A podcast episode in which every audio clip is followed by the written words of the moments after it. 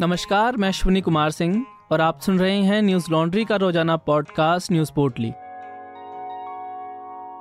आज है 24 सितंबर और दिन शनिवार।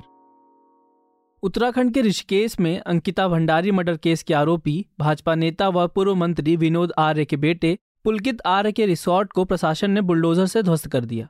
प्रशासन ने ऋषिकेश स्थित वनतारा रिसोर्ट पर सीएम पुष्कर सिंह धामी के निर्देश पर यह कार्रवाई state disaster response force SDRF की मदद से पुलिस ने अंकिता का शव चीला नहर से बरामद किया।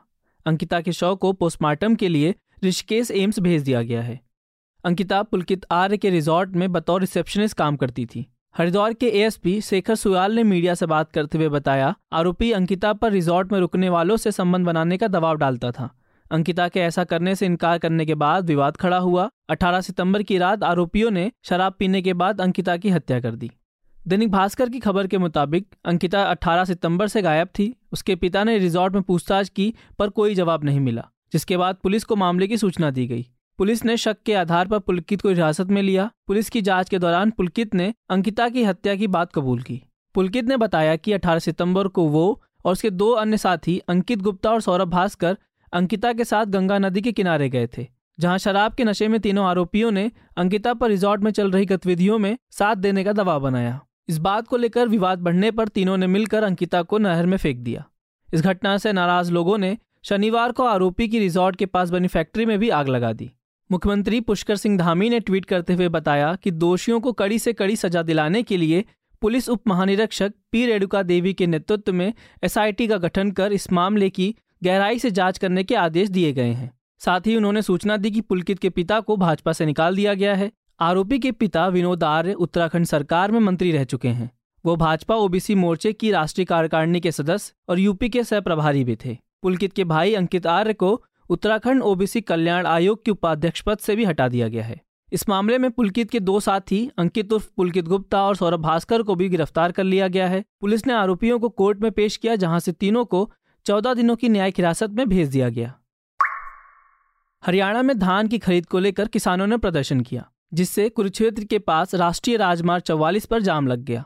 किसानों की मांग है कि धान की खरीद को 25 सितंबर से शुरू करना चाहिए, क्योंकि मौसम खराब होने की वजह से उनके पास धान को रखने की जगह नहीं है। पहले सरकार ने एक अक्टूबर से खरीद की घोषणा की थी। प्रदर्शन कर रहे किसानों की मांग है कि एक एकड़ में 35 कुंटल धान को खरीदा जाना चाहिए, लेकिन सरकार ने एक एकड़ में खरीद 22 से 30 कुंटल कर दी, जिससे बदला जाना चाहिए।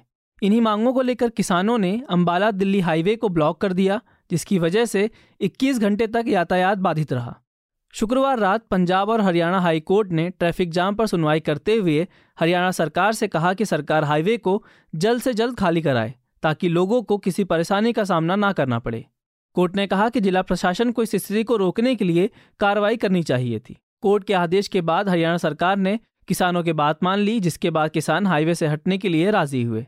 कुरुक्षेत्र के पुलिस अधीक्षक सुरिंदर सिंह भोरिया ने बताया कि सभी डायवर्जन हटा दिए गए और यातायात अब फिर से शुरू हो गया।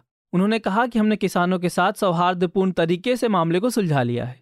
इस प्रदर्शन का नेतृत्व कर रहे भारतीय किसान यूनियन नेता गुरनाम सिंह चड़ूनी ने कहा, सरकार को धान खरीद की प्रक्रिया जल्द शुरू करनी चाहिए। प्रदर्शनकारियों का कहना है कि बारिश की वजह से उनकी फ़सल खराब हो रही है। कैथल, अंबाला और कई अन्य जगहों पर बारिश से आई नमी की वजह से सैकड़ों कुंटल अनाज खराब हो चुका है। शनिवार को चाइल्ड सेक्सुअल अब्यूज पोर्नोग्राफी के मामले में सीबीआई ने बड़ी कार्रवाई की। इस मामले में सीबीआई ने 20 राज्यों में कुल छप्पन ठिकानों पर छापेमारी की। इस कार्रवाई को ऑपरेशन मेघ चक्र नाम दिया गया। सीबीआई ने यह कार्रवाई सिंगापुर इंटरपोल द्वारा मिली गुप्त सूचना के आधार पर की। यह छापेमारी हिमाचल प्रदेश, पंजाब, हरियाणा, दिल्ली, उत्तर प्रदेश, बिहार, झारखंड, छत्तीसगढ़, महाराष्ट्र गुजरात, गोवा, कर्नाटक, तेलंगाना और तमिलनाडु में की गई। सीबीआई को जाँच में कई ऐसे गैंग्स के बारे में जानकारी मिली, जिनके पास चाइल्ड पोर्नोग्राफी से संबंधित सामग्री पाई गई। पूछताछ में यह पता चला कि ये गैंग बच्चों का शारीरिक शोषण और ब्लैकमेल कर उनका इस्तेमाल करते थे। उन्नीस सितंबर को ही सुप्रीम कोर्ट ने चाइल्ड पोर्नोग्राफी और रेप की वीडियो को सोशल मीडिया पर अपलोड करने से रोकने के उठाए गए कदमों को लेकर सोशल मीडिया कंपनियों से सवाल किए थे। साथ ही कोर्ट ने फेसबुक ट्विटर समेत सोशल मीडिया प्लेटफॉर्म कंपनियों को छह हफ़्ते में अनुपालन रिपोर्ट दाखिल करने को कहा था। बता दें कि सीबीआई ने पिछले साल नवंबर में भी पोर्नोग्राफी को लेकर छापेमारी की थी। यह छापेमारी तेरह राज्यों में की गई, जिसमें एजेंसी ने दो दर्जन केसों में शामिल अस्सी आरोपियों को हिरासत में लिया था। बता दें भारत में चाइल्ड पोर्नोग्राफी देखना शेयर करना और बनाना एक गंभीर दंडनीय अपराध है। शनिवार को विदेश मंत्रालय ने आईटी छात्रों को निशाना बनाने वाले फर्जी जॉब रैकेट को लेकर चेतावनी दी। एमईए ने अपनी एडवाइजरी में कहा, विदेश में नौकरी के इच्छुक ऑफ़र लेने से पहले कंपनी और एजेंट की सत्यता की जाँच भारतीय दूतावास की मदद से अवश्य करा लें। सोशल मीडिया प्लेटफॉर्म्स और अन्य ऑनलाइन माध्यम से दिए गए फर्जी नौकरी के मौके के झांसे में ना आए। साथ ही नौकरी की पेशकश से पहले भर्ती करने वाले एजेंट के बारे में भी पता लगा लें। थाईलैंड में रोज़गार के नाम पर भारतीय युवाओं को फर्जी जॉब रैकेट में फंसाने का मामला सामने आने के बाद विदेश मंत्रालय ने यह एडवाइजरी जारी की है। हिंदुस्तान टाइम्स की रिपोर्ट के अनुसार अधिकारियों ने अभी तक म्यांमार से 32 भारतीयों को ऐसे धोखे से बचाया है। इसके साथ ही मंत्रालय थाईलैंड और म्यांमार में फंसे करीब 50 से 60 लोगों की मदद भी कर रहा है। बैंकॉक और म्यांमार में भारतीय मिशन की तरफ़ से एक संदेहजनक आईटी फर्म के कॉल सेंटर और क्रिप्टो करेंसी फर्जीवाड़े में शामिल होने का मामला विदेश मंत्रालय के संज्ञान में आया है। विदेश मंत्रालय ने कहा, थाईलैंड और म्यांमार में देश के मिशनों में डिजिटल बिक्री और विपणन अधिकारियों के पदों के लिए भारतीय युवाओं को लुभाने के लिए आकर्षक नौकरियों की पेशकश करने वाले फेक जॉब रैकेट का पता चला है। यह रैकेट कॉल सेंटर घोटाले और क्रिप्टो मुद्रा धोखाधड़ी में संदिग्ध आईटी फर्मों द्वारा संचालित किए जा रहे हैं। इनके टारगेट पर आईटी क्षेत्र के युवा हैं। आईटी क्षेत्र से जुड़े भारतीय युवाओं को सोशल मीडिया विज्ञापन के ज़रिए थाईलैंड में अच्छे नौकरी का ऑफ़र दुबई और भारत में बैठे एजेंट के ज़रिए दिया गया। पाकिस्तान के प्रधानमंत्री शहबाज शरीफ ने संयुक्त राष्ट्र में एक बार फिर कश्मीर का मुद्दा उठाया। ऐसा शरीफ ने संयुक्त राष्ट्र के सतहत्तरवें सत्र को संबोधित करते हुए कहा। शरीफ ने भारत पर कश्मीर में कब्जा करने और कश्मीरियों पर अत्याचार करने जैसे कई आरोप लगाए।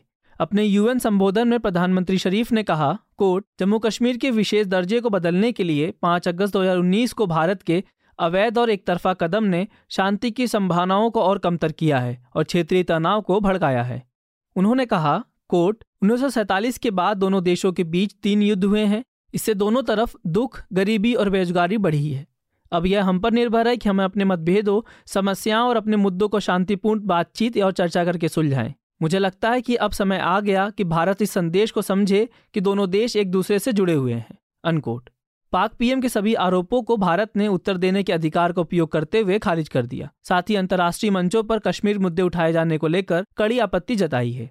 भारत का प्रतिनिधित्व कर रहे भारतीय मिशन के प्रथम सचिव मिजटो विनेटो ने कहा कोर्ट यह बहुत दुख की बात है कि पाकिस्तान के प्रधानमंत्री ने इस मंच का इस्तेमाल भारत पर झूठे आरोप लगाने के लिए किया है। उन्होंने ऐसा इसलिए किया ताकि वो अपने देश में हो रही घटनाओं को छिपा सकें और भारत के खिलाफ अपने उन बर्तावों को सही ठहरा सके जो दुनिया में मंजूर नहीं है। अनकोट। उन्होंने कहा, कोर्ट, यदि पाकिस्तान सच में भारत से अच्छे संबंध चाहता है तो वह सीमा पार आतंकवाद को बढ़ावा नहीं देता, ना ही कभी मुंबई में हुए आतंकी हमले को अंजाम देने वालों को पनाह देता। अनकोट।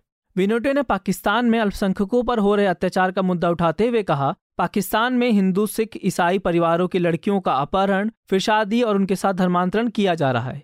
दुनिया के अन्य देशों को इसका संज्ञान लेना चाहिए।